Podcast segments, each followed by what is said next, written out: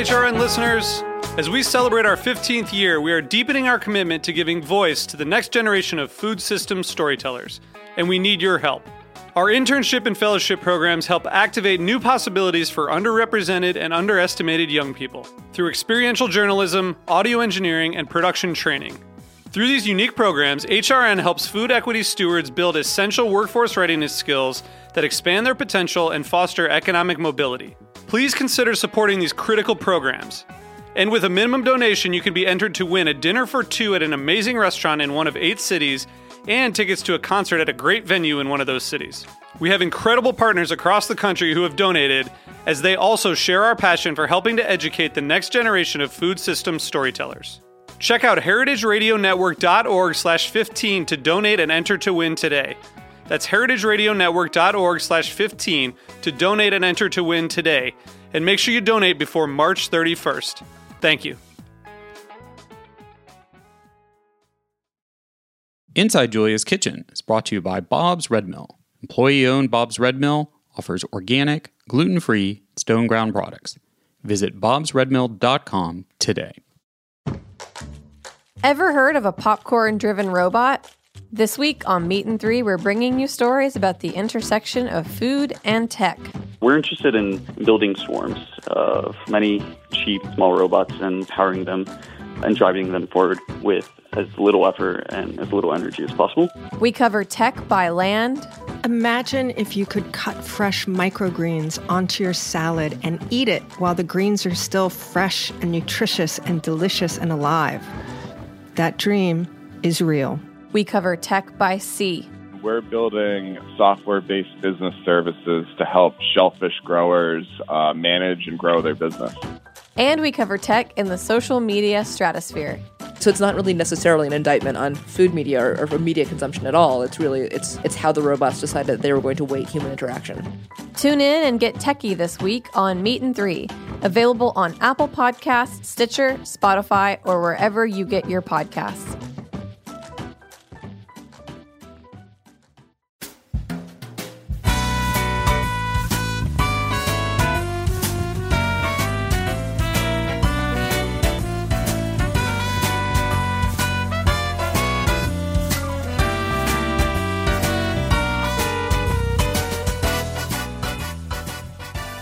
Welcome to Inside Julia's Kitchen, the podcast of the Julia Child Foundation for Gastronomy and the Culinary Arts. I'm your host, Todd Schulkin, the Foundation's Executive Director.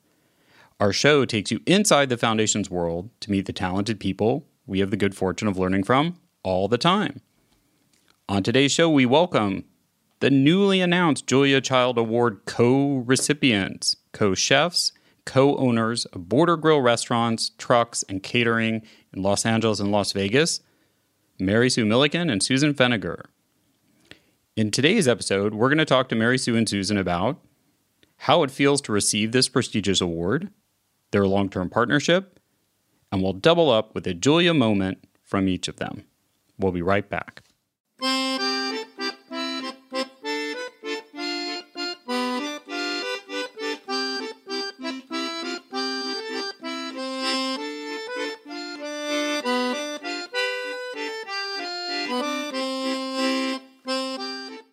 The first part of Inside Julia's Kitchen, we launched the conversation with an inspiration from Julia.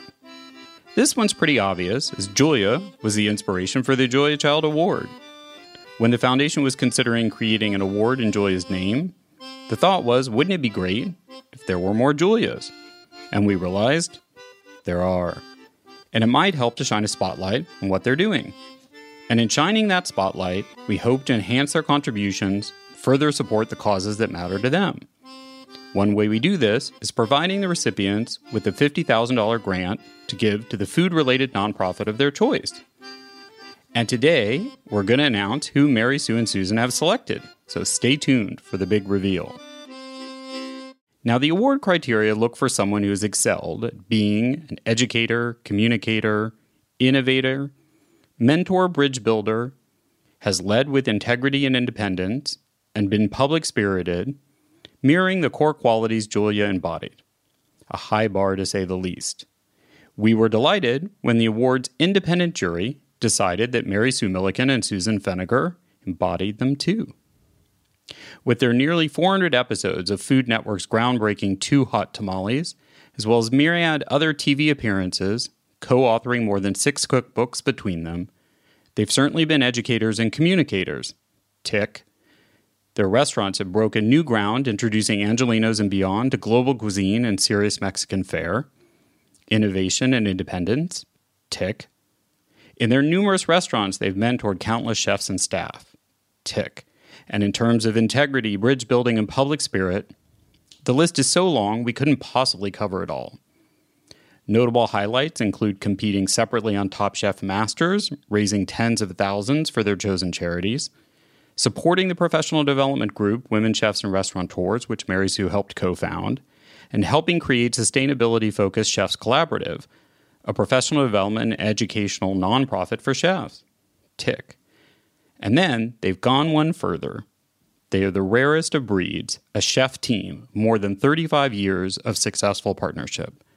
Three cheers for all that co chefs Mary Sue Milliken and Susan Feniger represent and continue to pursue with a lot of heart and soul. Welcome to the podcast, Mary Sue and Susan. Thank well, you. thank you. So, naturally, we've got to start with the great news about being the first team to receive the Julia Child Award. So, what does it mean to you guys to receive it? Mary Sue, do you want to start?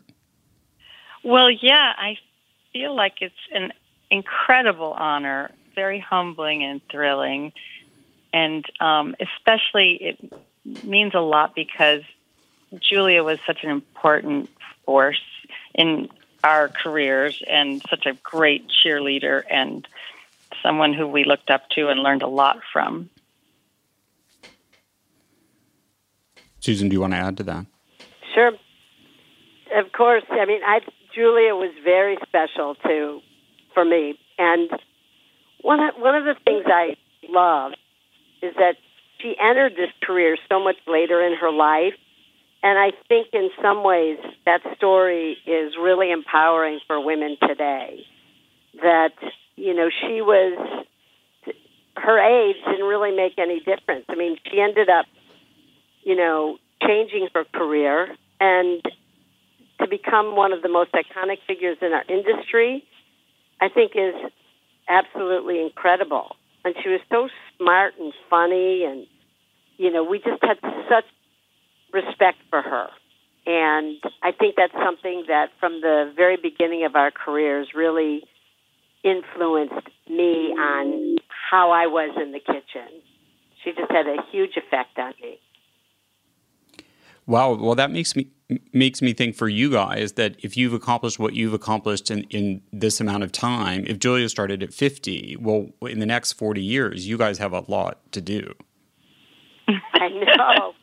It's funny. We've, you know, in the past, we've gotten like a from the California Restaurant Association, I think like a lifetime achievement award, and we were both sort of. It's funny because people think of us as one because we've been partners for so long. Yeah, and it's a it's really you know um, special because we are a partnership, and that takes a special kind of personality and commitment and you know desire, but uh, and also being the first women to receive the award is very exciting to me.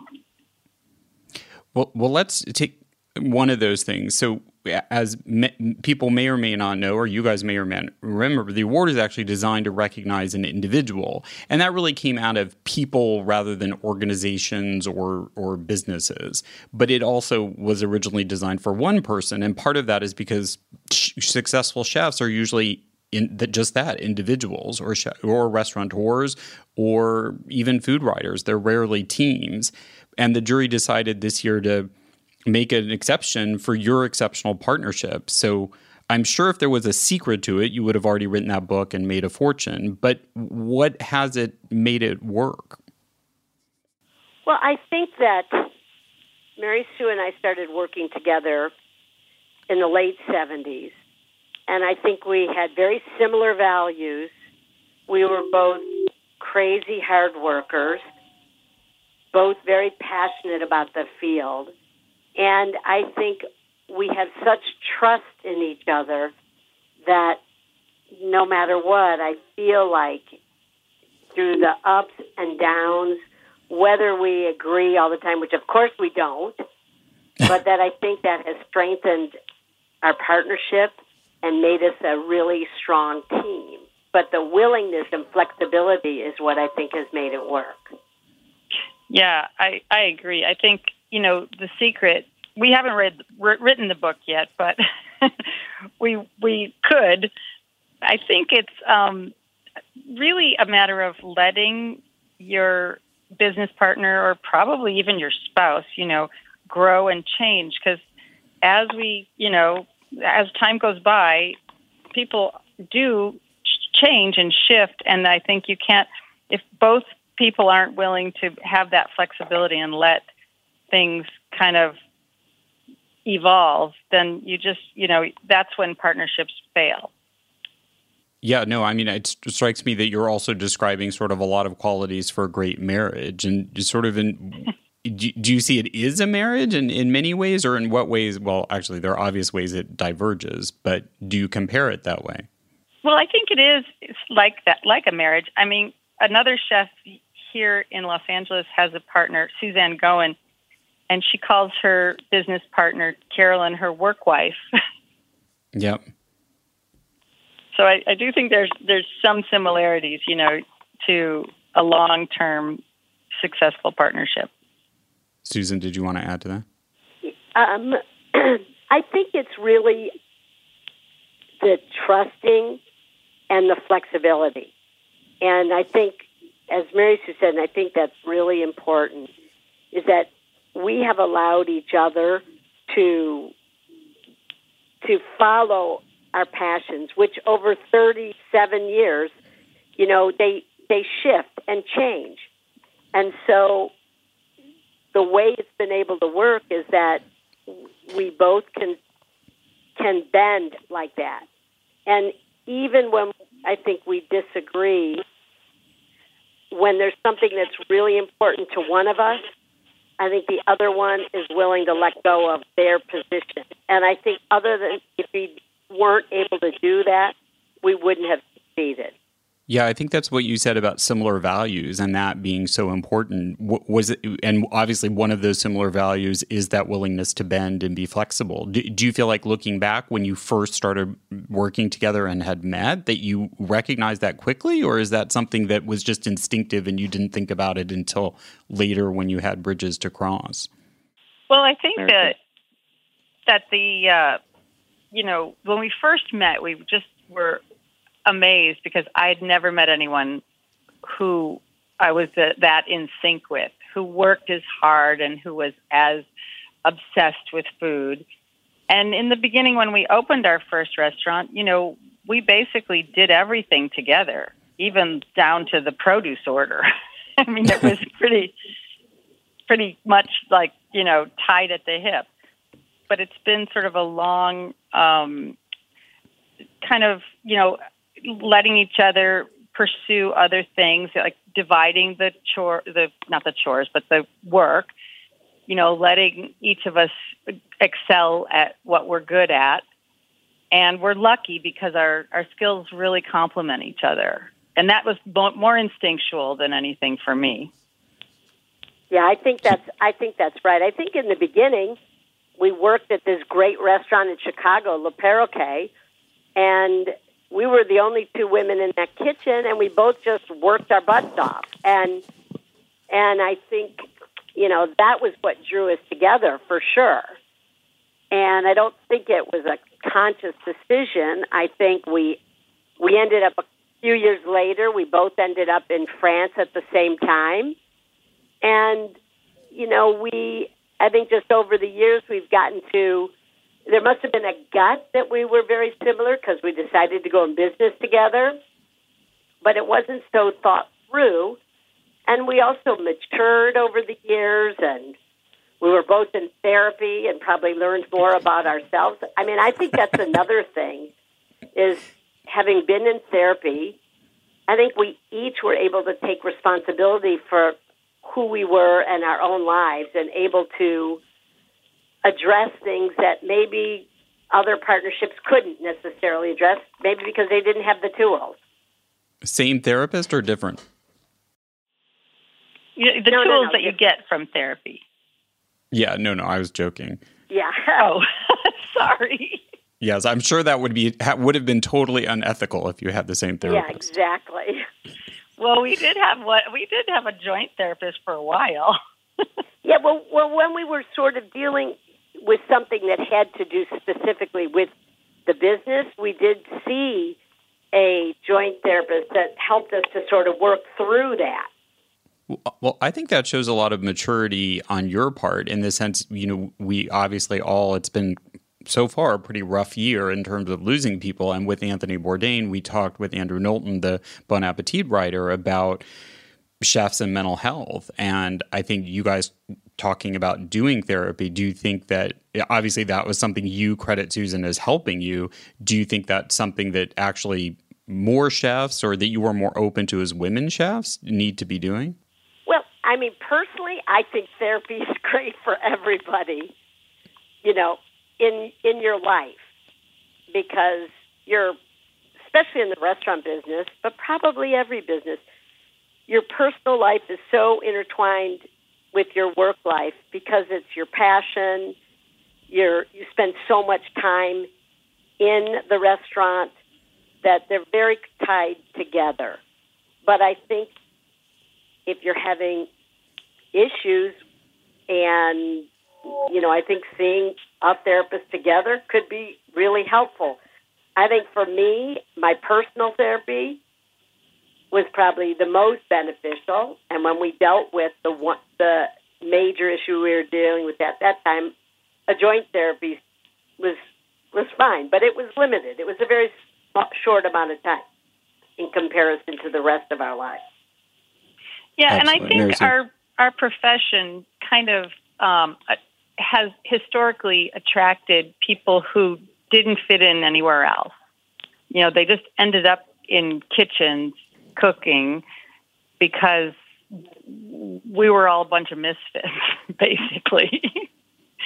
but um, I think that our, our our industry is also kind of maturing and get and attracting different kinds of people, and I think you know mental health and and physical health is something that we're going to see chefs take a lot more seriously.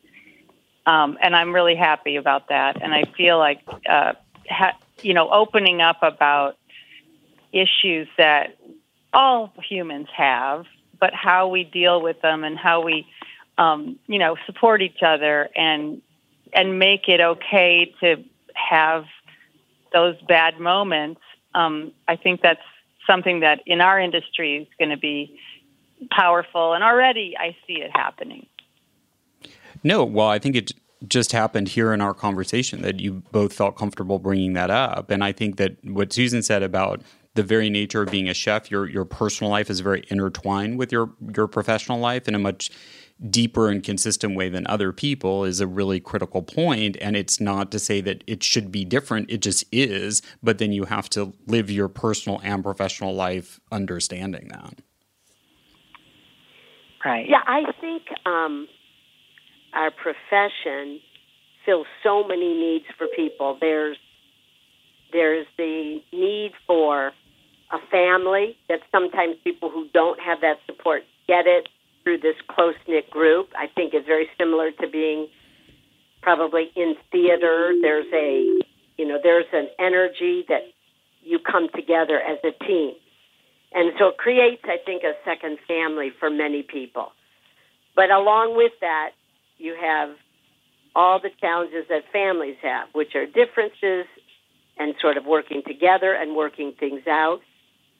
You work late at night often, and then you go out and relax. And so there has often, and probably still is, much of going out and drinking and hanging out, and it's late night. And so there's a lot about our industry that um, that encompasses, I think, a big personal part of people's lives.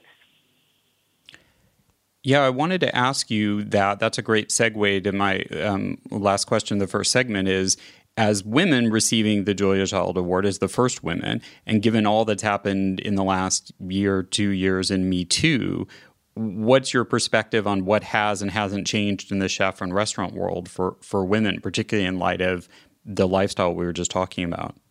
Mary Sue? Well, you know, it's a great question. I feel like, um, you know, as someone who's been doing this for so long and as a woman, um, you there's a certain amount of sort of armor that you carry on your you know to get through what you had to get through in the 70s and 80s as a woman chef um, you just you just you know put on a coat of armor and did it. But i'm i'm very encouraged and excited. Of course in the 70s i thought we were going to conquer this equality parity of gender in the culinary field within a decade or so so it's kind of a surprise to me that we're here. And, and Susan and I opened our first restaurant in 1981. So we kind of took the step to take ourselves out of the patriarchy and call the, our shots for ourselves. And, you know, we didn't necessarily see or hear, I mean, we, a little bit, but not just on a daily basis of what women in culinary have been going through. So I'm, I'm excited about the, um, you know, the the opening up of this issue and talking about it. And there's been a lot of really good, positive uh, conversations that have gone on around the way we treat women in this industry, which historically hasn't been good. And the tipping culture is a big part of it too. You know, I'm talking about front of the house and back of the house, and so I'm I'm hoping this is a catalyst for some big changes. Susan?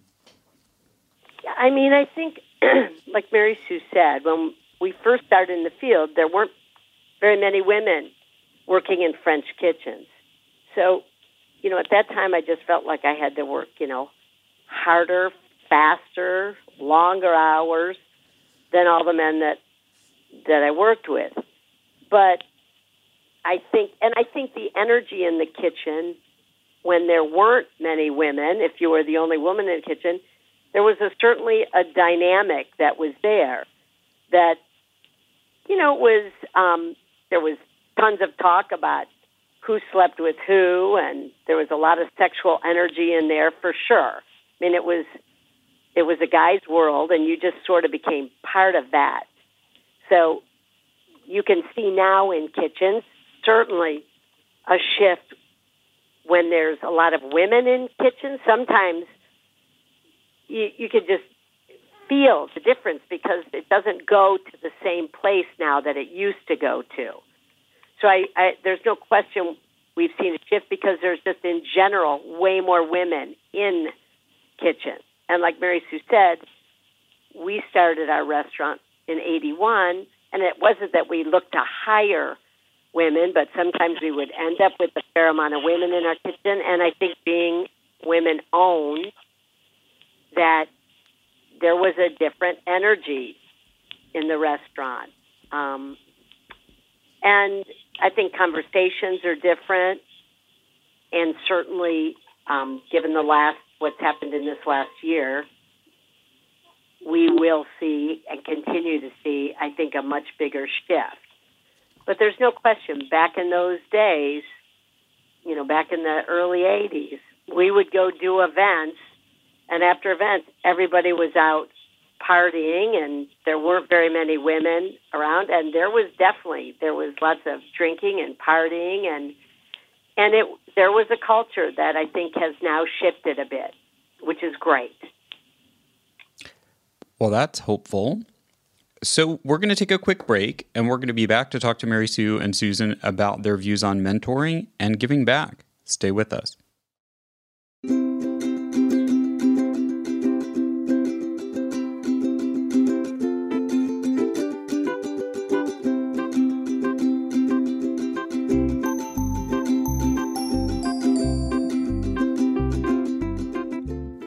Listeners may recall was pretty enthusiastic after baking with Bob's Red Mill flour, as its quality and taste were so apparent in the finished product.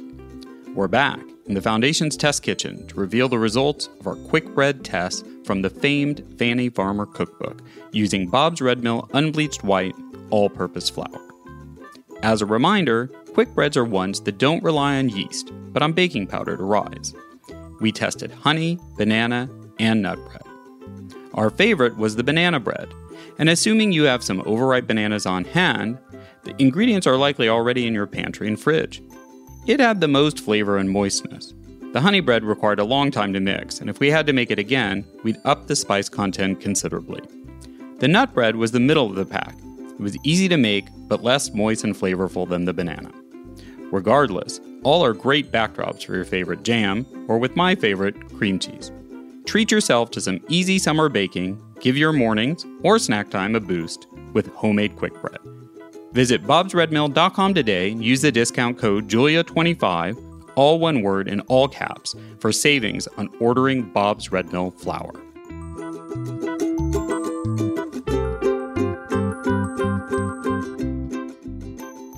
Two things that Mary Sue and Susan are passionate about are being mentors and giving back, just as Julia did. So, Mary Sue and Susan, all the different things you've done, both in your own restaurants, and we are just talking about some of that history and some of that experience in the kitchen, and um, with the or- uh, organizations you've also committed your time to, how do you see being a mentor and being mentors being important? Mary Sue? Well, I think, you know, I went to chef school when I was 17 and um, was one of two women of a, in a class of 100 and you know i i learned some of the basics. It was you know a, a chef school on the south side of chicago. But where i really learned the most was at work from generous mentors who really took me under their wing and shared all their knowledge. Luckily we're in an industry that's very generous that way. But i think it just made me want to you know, give back and help other people, men and women, you know, develop their skills and and think about their strengths and really, you know, grow and learn.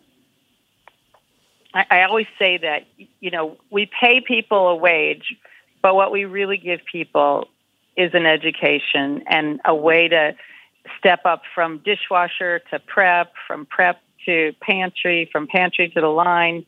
And we do, we have one gentleman, Jaime Covarrubias, who's been with us since 85 and started as a dishwasher, and he's an executive chef. Wow, that's great. Su- Susan, did you want to add to that? Yeah, I mean, there's no question. I have to say that mentoring is probably one of the most rewarding parts of of my work that I do. I love being around all of these young kids in the kitchen. I love their energy, makes me feel young. I love, you know, I think I'm, you know, one of the 20 year olds that work in our kitchen, which is far from true. But, you know, I just, I love seeing them grow. I mean, we had one young girl who was just sarcastic and always chatting and but she was just absolutely great on the line. But she just was, you know, one of those punks that it was like, oh my God. But you could see the potential in her. And something shifted. She's worked for us for about four years. Something shifted for her. And now she's one of our entry level sous chefs. She's, you could see the change in the way she dressed how she came to work, her focus, her seriousness, and I just think she's got this so much potential. And so to me that's so crazy rewarding. And you know, I we've seen this over and over again with different different young kids. I mean, we had one young girl who now has worked for us for about 15 years. She was looking for a job. She had never been in a kitchen and she came into our restaurant one day during staff meal, talked with one of our sous chefs, but did we have anything? Which we didn't. She had no experience, and she had long nails and a silk silk shirt on, and I was up scrubbing in the attic, and it was like, well, yeah, come on, if you want to come up here and scrub with me. And she did for like two days, broke all of her nails. We ended up giving her a, a position. She started learning to make tortillas. She now does all of our pastries, and she's had a child since then. And, you know, and it's amazing to see this young kid now has a career. And I just, for me, there's nothing more satisfying. I just love that part. It's very rewarding. Yeah, and there's so many different ways to mentor. I mean, you know, in I've learned over the years that it, it's not just the people who are working for us, but there are lots of colleagues and young people starting businesses. And you know a lot of the learning around business for us happened on the fly. You know we didn't really get any training and the business part of it can be really difficult especially for creative people. So we have a whole network of people that both we mentor and who mentor us you know that so it's a it's a pretty tangled web of people with a really generous with their knowledge and their experience. And we feel like you know you can call Danny Meyer and say I've got a problem. What would you, have you ever dealt with this? Or you know a young chef in LA can call me or Susan and talk about you know where they can source a product or how um, you know, what who's a good lawyer for, you know, whatever. so I yeah, think it's really uh, it's a kind of a lifestyle as much as anything. I think it's interesting because it's so I think Mary Sue and I have really over the years we don't hesitate to ask anybody for advice. We ask everybody for advice. and I think it's it's just been, and maybe it's because we have a partnership, so we understand the value of getting input, different opinions from different people, and it's something that we have always felt very strongly about. And the community is so responsive and so valuable, and you know, in many ways, not competitive at all, and very generous with information. And so, I think it's so natural for us to also share that because it's just what we do in our industry and as people.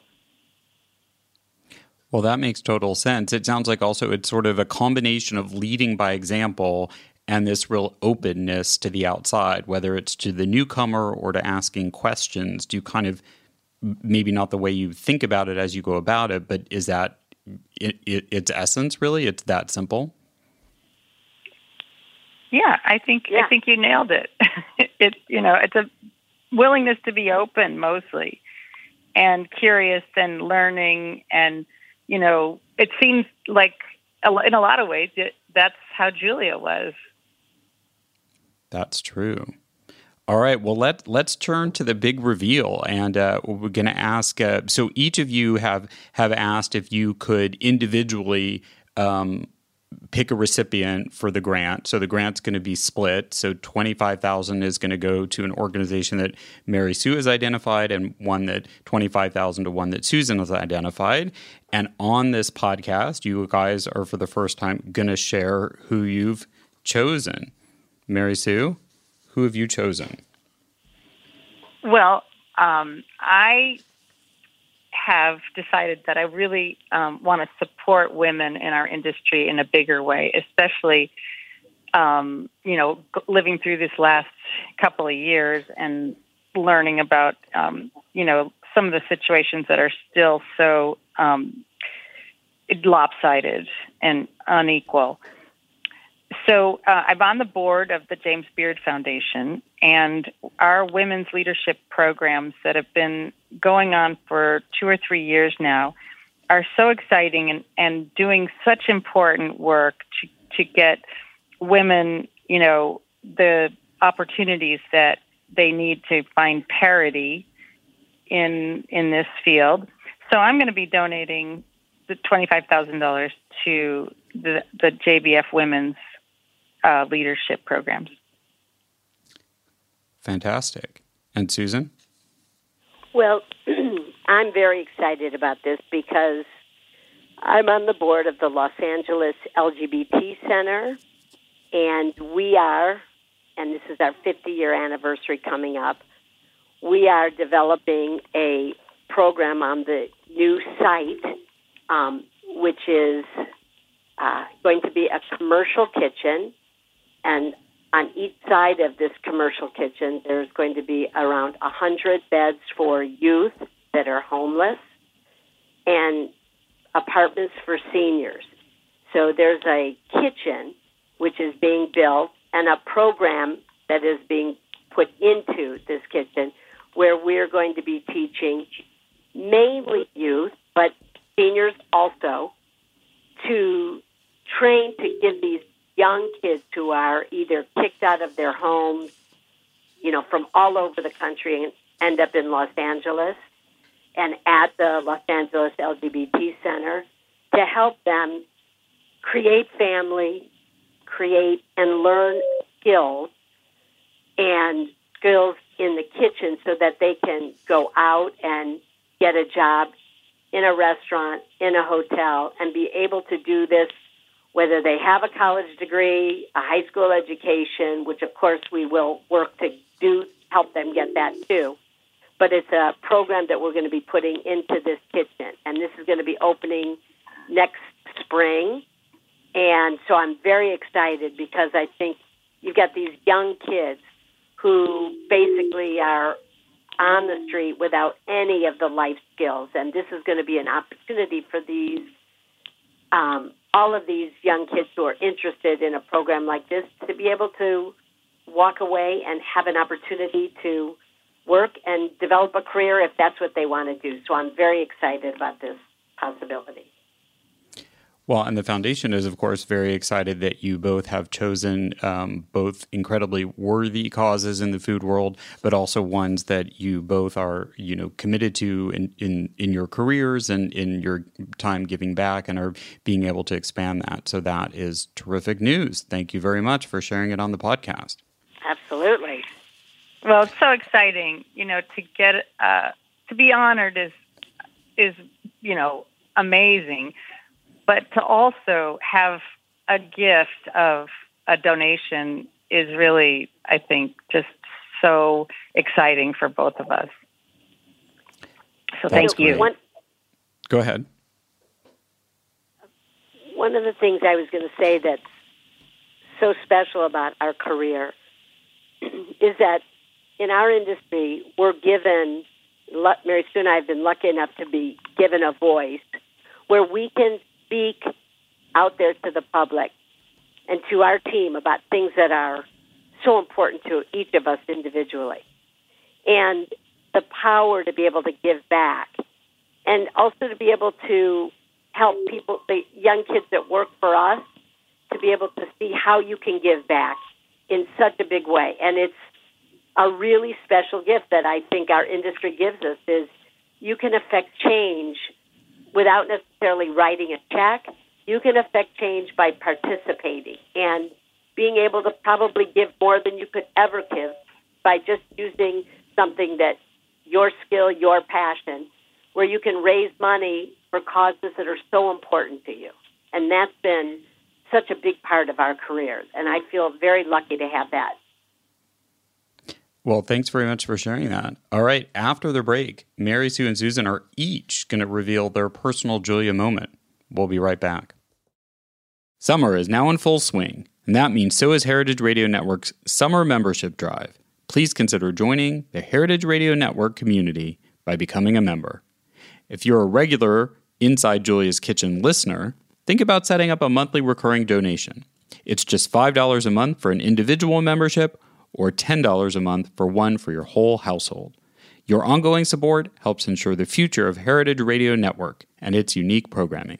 Go to heritageradionetwork.org forward slash donate to join and check out the membership benefits now. When you flip anything, you really you just have to have the courage of your convictions, particularly if it's sort of a loose mass like this. Well, that didn't go very well. See, when I flipped it, I didn't I didn't have the courage to do it the way I should have. but you can always pick it up, and if you're alone in the kitchen, who is going to see? From Julia's immortal words, we move into our last segment, which we call the Julia moment. Here's when we ask our guests to share their favorite Julia memory, moment, or how she's inspired them in their careers. All right, Mary Sue, what's your Julia moment? Wow. Well, there were several, but um, I think I was I was a pretty kind of young and easily intimidated person when I first met Julia, and we were um, on stage. It was about 1983, maybe, and uh, we were going to have a panel discussion about women chefs. And Alice Waters was there, Susan and I, and Joyce Goldstein and Barbara Tropp, and we were all getting mic'd up, and I was just didn't realize how nervous I was. I don't think I'd ever been that nervous. but uh, when they put the microphone on me, I thought it was electrocuting me. you know those AAA batteries. so I couldn't. I kept lifting my shirt off my chest, thinking, "What is going on?" And then when Julia went to introduce me, my mouth went dry and I just couldn't even speak. I, I couldn't even say what my name was. And she was just so jolly and sweet. And of course, she couldn't remember my name either. but uh, she said, We're going to come back to you. Don't worry.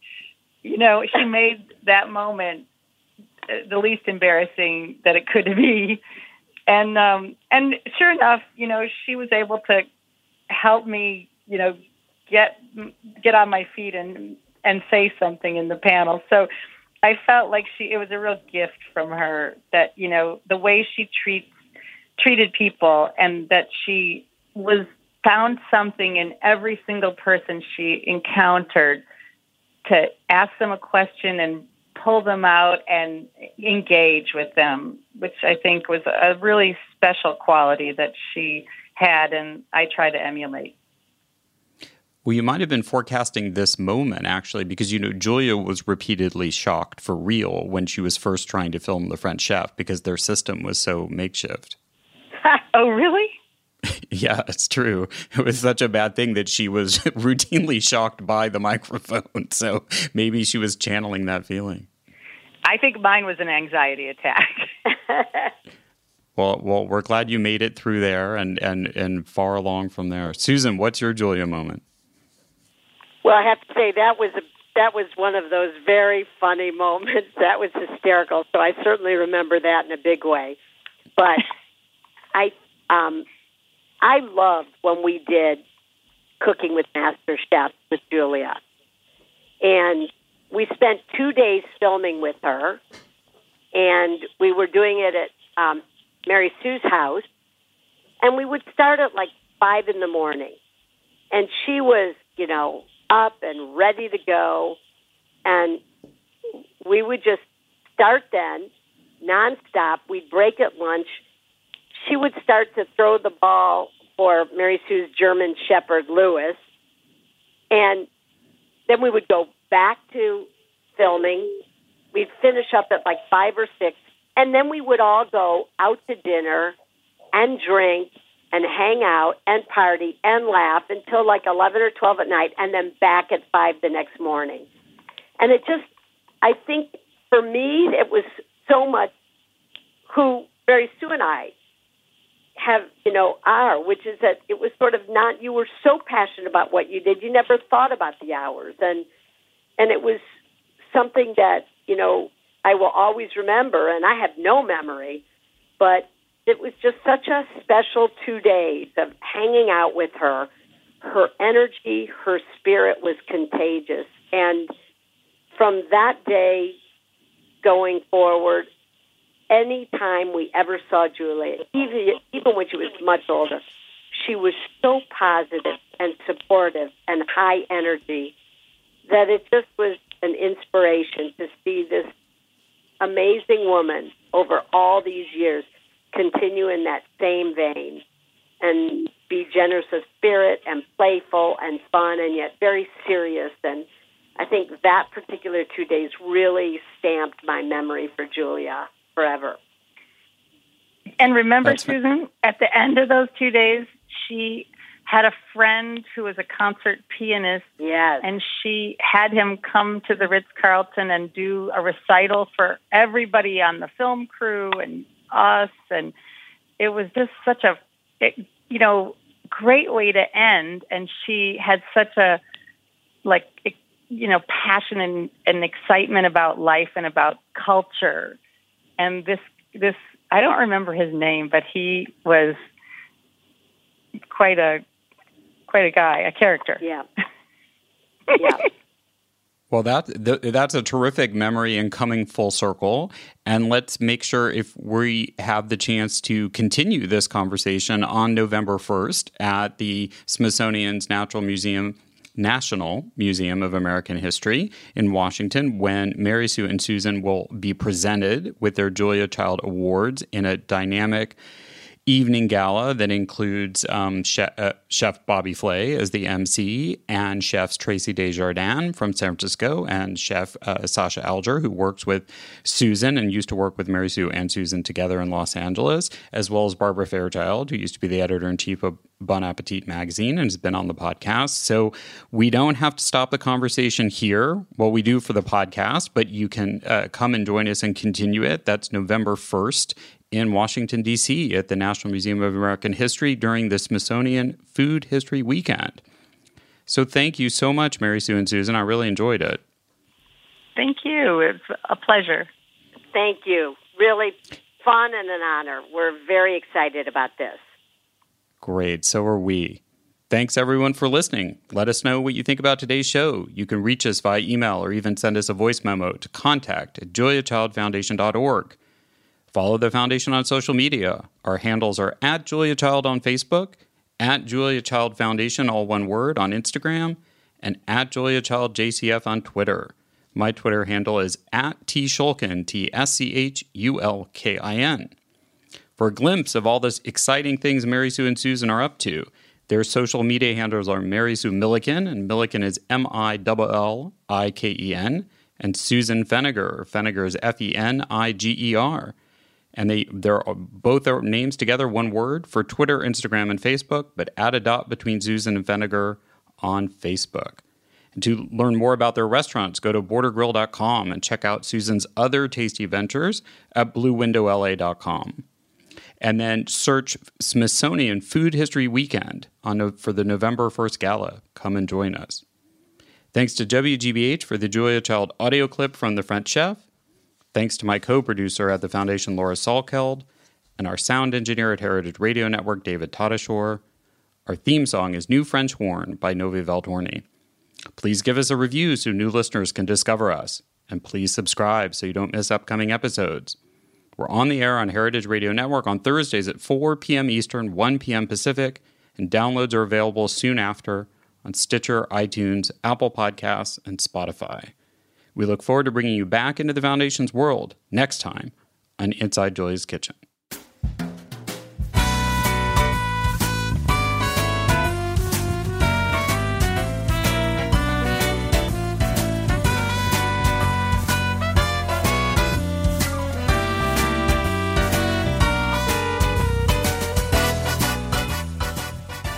Thanks for listening to Heritage Radio Network, food radio supported by you. For our freshest content and to hear about exclusive events, subscribe to our newsletter. Enter your email at the bottom of our website, heritageradionetwork.org. Connect with us on Facebook, Instagram, and Twitter at heritage underscore radio. Heritage Radio Network is a nonprofit organization driving conversations to make the world a better, fairer, more delicious place. And we couldn't do it without support from listeners like you. Want to be a part of the food world's most innovative community? Rate the shows you like, tell your friends, and please join our community by becoming a member. Just click on the beating heart at the top right of our homepage. Thanks for listening.